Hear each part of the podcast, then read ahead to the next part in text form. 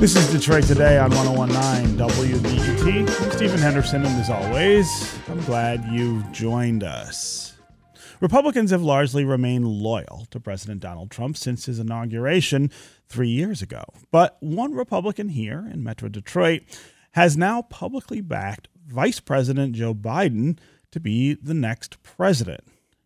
And this mayor is from Macomb County to boot a place that is largely responsible for flipping Michigan red for Trump in 2016. I want to welcome Michael Taylor, who is the mayor of Sterling Heights and a Republican who has endorsed Joe Biden to Detroit today. Michael, welcome to the show. Thank you for having me, Stephen. Yeah.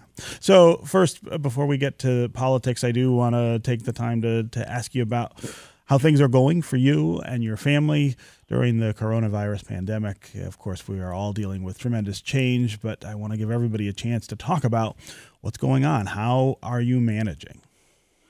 Well, I appreciate that. Uh, you know, for my family, uh, my wife and I have three kids, and we've been pretty much home since uh, since late last week. My wife hasn't really left the house at all, and the kids are here. We're we've got you know enough food to last us a few weeks. We've got provisions, and we're just we're taking this as seriously as we possibly can, and uh, that's what I'm urging all of my residents in the city of Sterling Heights and Macomb County to do as well, and really beyond, because that's the only way that I think that we're going to be able to uh, defeat this virus and stop the, the spread of it is by uh, limiting contact with other people as much as possible. So that's the message that we've been sending out, and uh, that's the message that um, I've been living here in my own home as well and and talk about uh, Sterling Heights and how your role, your duties as mayor, have sort of unfolded over uh, over the last week or so. I mean, nobody runs for public office thinking that they'll have to deal with anything quite like this.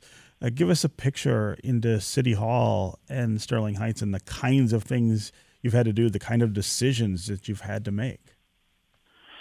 Yeah, it's it's really been a surreal last uh, week or so, and uh, what we did was on I believe Thursday of last week we we shut down our senior center and our community center, which was a very difficult decision to make because we just opened a brand new twenty million dollar community center on uh, February 29th. So for us to shut that down within two weeks of it opening was a painful decision, but it was the right decision to to stop the spread. We we could have 500 to 1,000 people in there at any time. On Friday of last week, we closed City Hall both to the public and to our employees. We sent every employee home. We told them to work from home if you can. We are uh, working on that uh, as we speak to continue to be able to provide services to our community.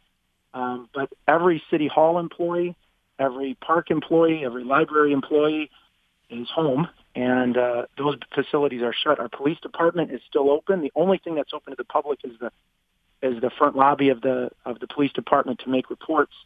Our fire department is reporting as normal, and uh, you know, the, the first responders are the ones that we that really keep us up at night because mm. we don't have the test kits available for them. We can't get tests to them. You know, they're, they're testing NBA players, but they're not testing first responders. Mm-hmm.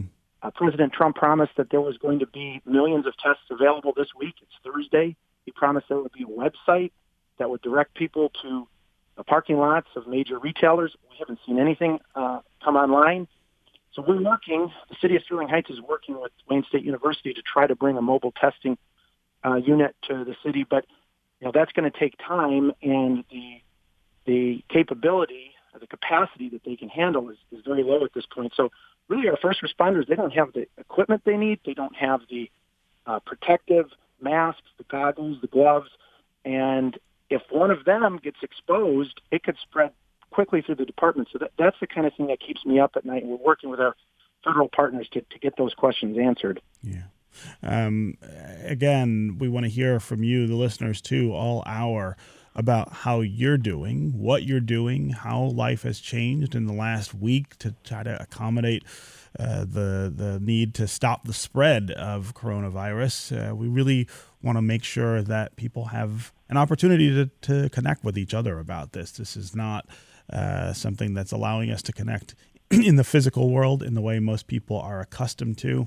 Uh, here on Detroit Today, this is a platform where we can come together each day and talk about what's going on in our world and talk about the ways in which our lives have just been absolutely upended because of this pandemic. As always, the number on the phones is 313 577 1019. That's 313 577 1019. You can also go to the WDET Facebook page and put comments there, or go to Twitter and hashtag Detroit Today, and we'll work you into the conversation. Okay, Michael, let's talk a little politics. Uh, you are a Republican mayor. You voted for Donald Trump for president in 2016. Uh, and now you're saying that you want to support Joe Biden, a Democrat, former vice president of the United States, to be the next president. Tell me why.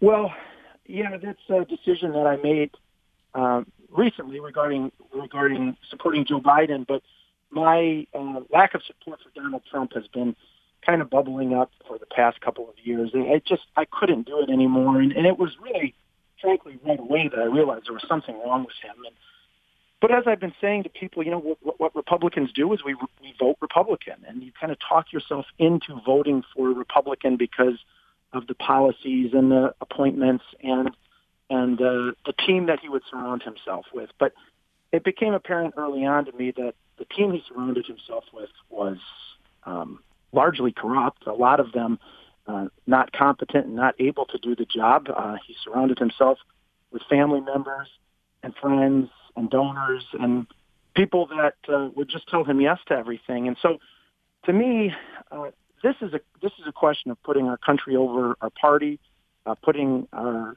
our country and our nation over uh, minor policy differences or even major policy differences. Uh, we we need to get this country back on the right track. We need to have real leadership, a steady hand in the White House, somebody who isn't concerned about uh, just hearing yes all the time, isn't concerned about TV media ratings. I mean, this is really childish, and especially in the type of crisis and emergency we're in right now.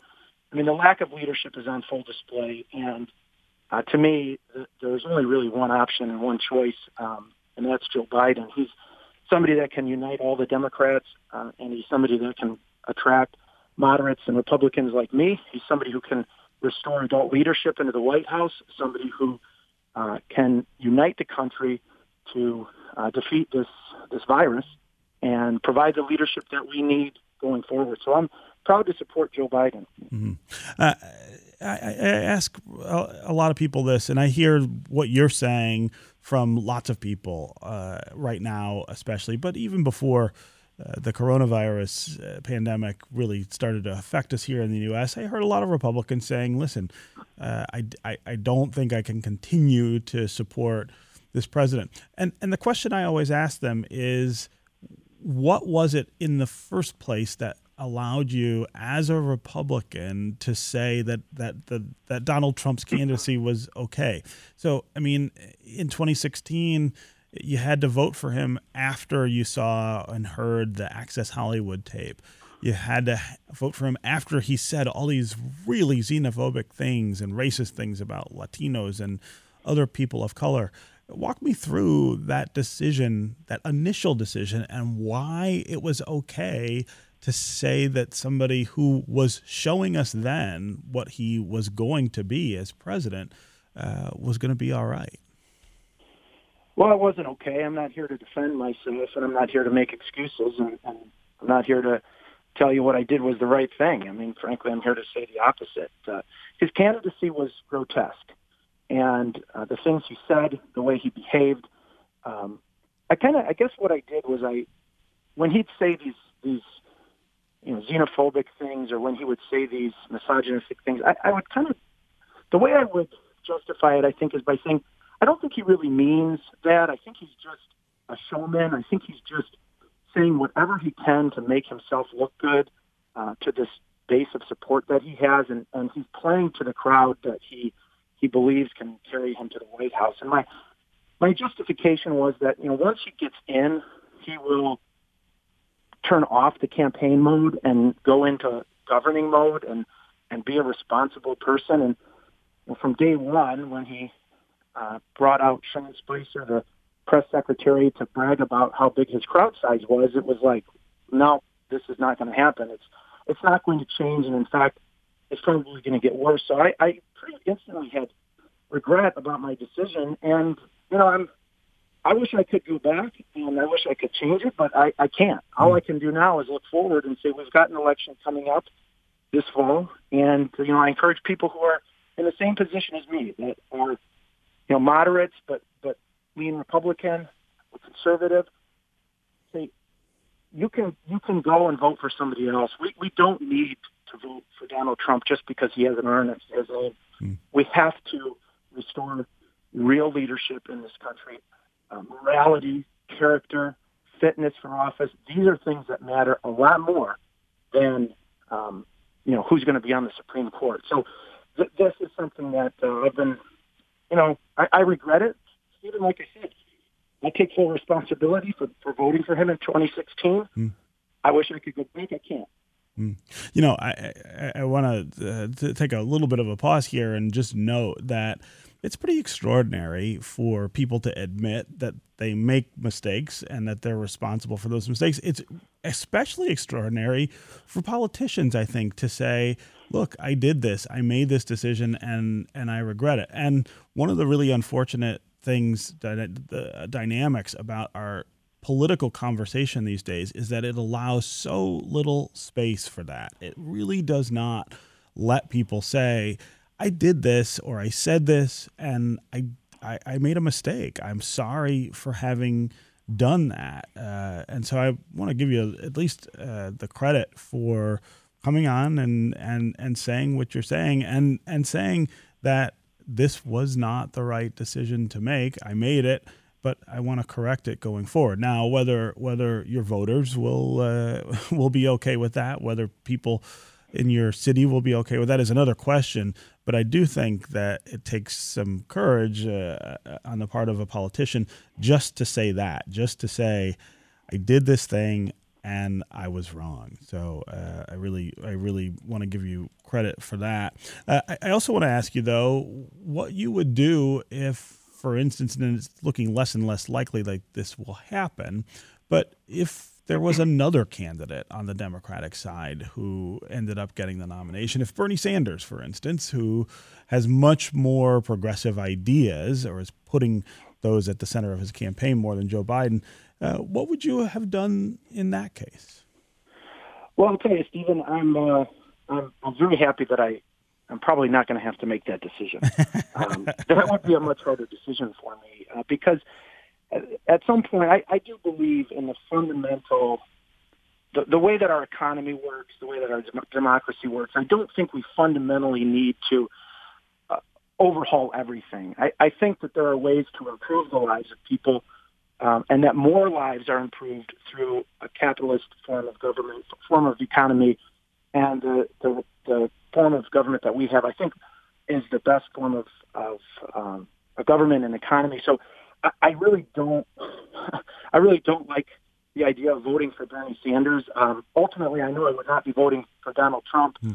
It would be a much harder decision for me to make. But ultimately, I, I have to be honest. I, I have. To, we have to get rid of Donald Trump. He he is really what I, I think. Four more years of him, especially if he doesn't have to think about running for reelection, could be a, truly an existential threat to our our, our democracy and really our way of life here. And and I, I think it's like I said, it's on full display with the way he's handling this crisis here. You know, to your point about admitting a mistake. I mean, Donald Trump. Uh, I, I don't think he's ever admitted a mistake in his life. He he just he can tell you that the sky is green and the grass is blue, and if you don't believe him, then something's wrong with you. And, and it's the, the way that people follow that, despite what the reality is, is really really scary to me. And and I don't like where we would be in four years from now. So, you know, I'm I, I'm I'm kind of I'm kind of blue no matter who. Hmm. You know, we we have to get rid of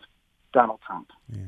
Okay, we're going to take a quick break, and when we come back, we'll continue our conversation with Michael Taylor, the mayor of Sterling Heights, and we want to continue to hear from you about what you are doing, how you are feeling, how you are reacting to all of the isolation and changes that we have to indulge right now because of the coronavirus pandemic. Uh, as always, the number on the phones is 313 577 1019. Rob in Detroit, uh, Destiny in Corktown. We'll get to you next. Uh, we'll be right back with more Detroit Today.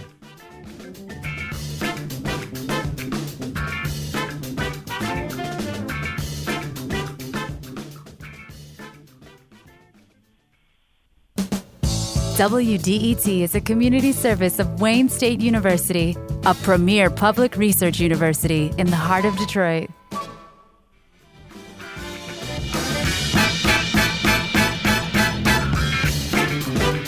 This is Detroit Today on 1019 WDET. I'm Stephen Henderson. And as always, I'm glad you've joined us. My guest is Michael Taylor. He is the mayor of Sterling Heights a Republican who voted for Donald Trump in 2016 for president has now said that he is backing Democrat Joe Biden because of the things that the president has done and said that he finds acceptable as a Republican. Uh, we want to hear from you during this conversation as well. Are you somebody who voted for Donald Trump in 2016 and has changed your mind and decided that uh, you've got to do something else here in 2020? Are you dissatisfied with the things that you've seen out of this presidency, even going back to before the way that it has handled uh, the coronavirus pandemic. Uh, did you see things and hear things from Donald Trump that gave you pause about the vote that you cast in 2016? Also, call and tell us if you're a Republican and are supporting Joe Biden or another Democrat because you just don't feel like you can pull the lever for Donald Trump again. As always, the number on the phones is 313- 577 1019. That's 313 577 1019. You can also go to Facebook and to Twitter and put comments there. And we'll try to work those into the conversation. Uh, also, uh, as we are doing each hour today uh, on or now on Detroit Today, give us a call and tell us how you're doing. Give us a call and tell us what's changed for you because of the coronavirus pandemic and how you're adapting to this new and kind of strange world where we have way less physical connection with people and in some cases just less social interaction. That's a big change for a lot of people and not necessarily easy to uh, to, to deal with. So uh, call and let us know how you're doing. Uh, let's go to myrna in ypsilanti. Myrna you're up first on this conversation. Yeah, well, uh, thank you for taking this call because uh, this is not exactly the question that you're asking. Mm-hmm. But I've been hearing rumors. Well, first of all, you have these primaries being postponed and maybe eventually even canceled mm-hmm. because mm-hmm. of crowd problems. Um, and so the other, the rumor I'm hearing is that uh, Trump might cancel the election in November and stay in power. Mm-hmm. I was just wondering um, how that could happen. And as far as how am I doing, um, I'm sort of an indoor person anyway, so I mean, I'm perfectly happy staying in the house.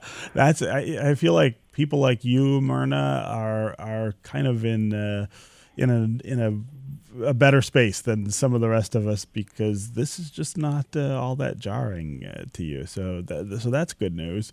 Uh, your question, though, about the elections. I mean, there's no question that there is a threat that uh, we won't be able to hold elections in the same way that that we are right now. There have been some primaries that they've tried to to, to postpone to keep people from gathering in crowds, but my understanding, and there's a really great piece that was uh, written in, I think it was the LA Times that I was reading the other day. Uh, my understanding is that constitutionally that doesn't change anything. If there isn't an election held, Donald Trump's term still expires on January 20th of 2021. And then the question would be who in the line of succession would have an unexpired term and be able to serve. So, in other words, uh, if if the Speaker of the House uh, is is not able to run in November, that would mean her term would also expire, and she wouldn't be able to fulfill the role. But uh, there's a there's a supposition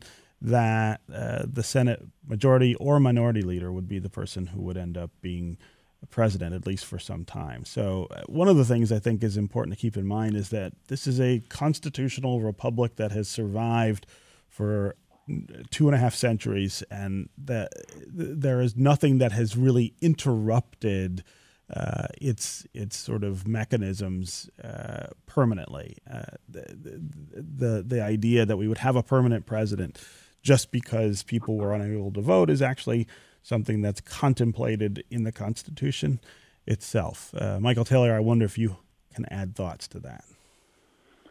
Well, I don't have any, any particular insight into it, but I would say that the, the difference between our elections in August and, and particularly in November is that those are constitutionally required elections, whereas what we're going through right now, this primary, these are just party functions. So That's this true. is a function of the Democratic Party or the Republican Party. And, uh, you know, I'm confident that with the right precautions and, and aggressive measures taken right now, that we are going to be able to get back to our way of life uh, in, in some semblance of our way of life by this fall. Um, so I, I'm not worried about that just yet, and, and I'm confident that um, that we're going to be able to handle elections in November and, and make that happen. Yeah. Uh, Myrna, thanks for the call and enjoy the isolation that uh, that you are uh, experiencing right now. Let's go to uh, Jeffrey in Farmington Hills. Jeffrey, welcome to Detroit Yeah, today. Yes, hello. Go ahead. Um, but, you know, I have you know a couple points. Um, you know, there there seems to be this ongoing controversy about what to name the pandemic. And Every time uh, you know Trump says it's the Chinese flu, there's you know somebody in the media that feels offended by you know labeling it you know as an ethnic uh, source. But I actually have a cousin that I grew up with in Chicago who married a Chinese woman and he has business interests in China. He spent six months of the year there. They were there until late January. Got one of the last flights out before the uh, transit was prohibited. Mm-hmm. But he said in China they call it the Wu flu, which is short for Wuhan flu. Which is where it really started. Uh, yeah. Right. Uh, but And, and yeah, go ahead. And the you know, the other point I want to make is um, I'm not entirely. I'm, I'm a physician, so I'm somewhat objective and evidence based and such. Um, I'm not fully accepted that this is an accidental pandemic that just came out of the blue. Um, there is a biological research facility just outside Wuhan, and it would not surprise me if they developed a biological weapon you know, they knew they could never pull off a 9/11 or a Pearl Harbor type of attack on the U.S. Yeah, well, I mean, I appreciate the call, Jeffrey, but I mean, I, I can't sign on to anything that you just said. I think it's all kind of uh, way out on the fringe, and I'm a, a little surprised that somebody who's a physician is is indulging in that kind of misinformation. We did have doctors with us on the on Detroit today a few days ago who addressed this question of whether this is something that was manufactured in a lab. It was not. There is medical proof that that's not true, uh, and also this idea that we're that we're okay with uh, with calling it the Chinese flu, even if people in China are calling it the Wu flu. Uh, that doesn't make it right. The, the the idea that somehow this is associated with one ethnicity is is actually pretty offensive. But again, glad you're listening. Glad you called. Uh, but uh, got to correct the errors in what you said there. Let's go to Destiny in Corktown. Destiny, I've got about a minute left. Go ahead. Sure. Uh-huh. Um, so uh, I work in downtown Detroit, and my employer sent us home um, on Friday. So Friday was my last day at the office, and I have a good friend who's a medical student up here in Michigan, and she refused to accept my invitation for her to come through this weekend, and we laughed about it. Um, but I found that her, along with my significant other, who's also a medical student outside of the state, who's coming in a couple of weeks, um, who has gone out um, this week. He's gone out. He went out earlier, um, you know, last weekend. Um, I find that medical students in my social group are a little more skeptical about um, what's happening right now, and they're not as convinced that there are certain precautions that need to be taken. So that's one trend that I've seen. Yeah. And the second comment is that really more of uh, encouragement for young folks to allow young folks to do the do their civic duty and socially isolate And isolate, yeah. I imagine Yeah, Destiny, So- I'm, I'm running out of time, but I really do appreciate the call and those comments. We've got to get people to stay away from crowds for sure. Uh, all right, Michael Taylor, Mayor of Sterling Heights, it was great to have you here on Detroit Today. Thanks for coming by. Thank you for having me. All right, that's going to do it for me today. I'll be back tomorrow. Hope you will too. This is 1019 WDET, Detroit's NPR station, your connection to news, music, and conversation. We'll talk again tomorrow.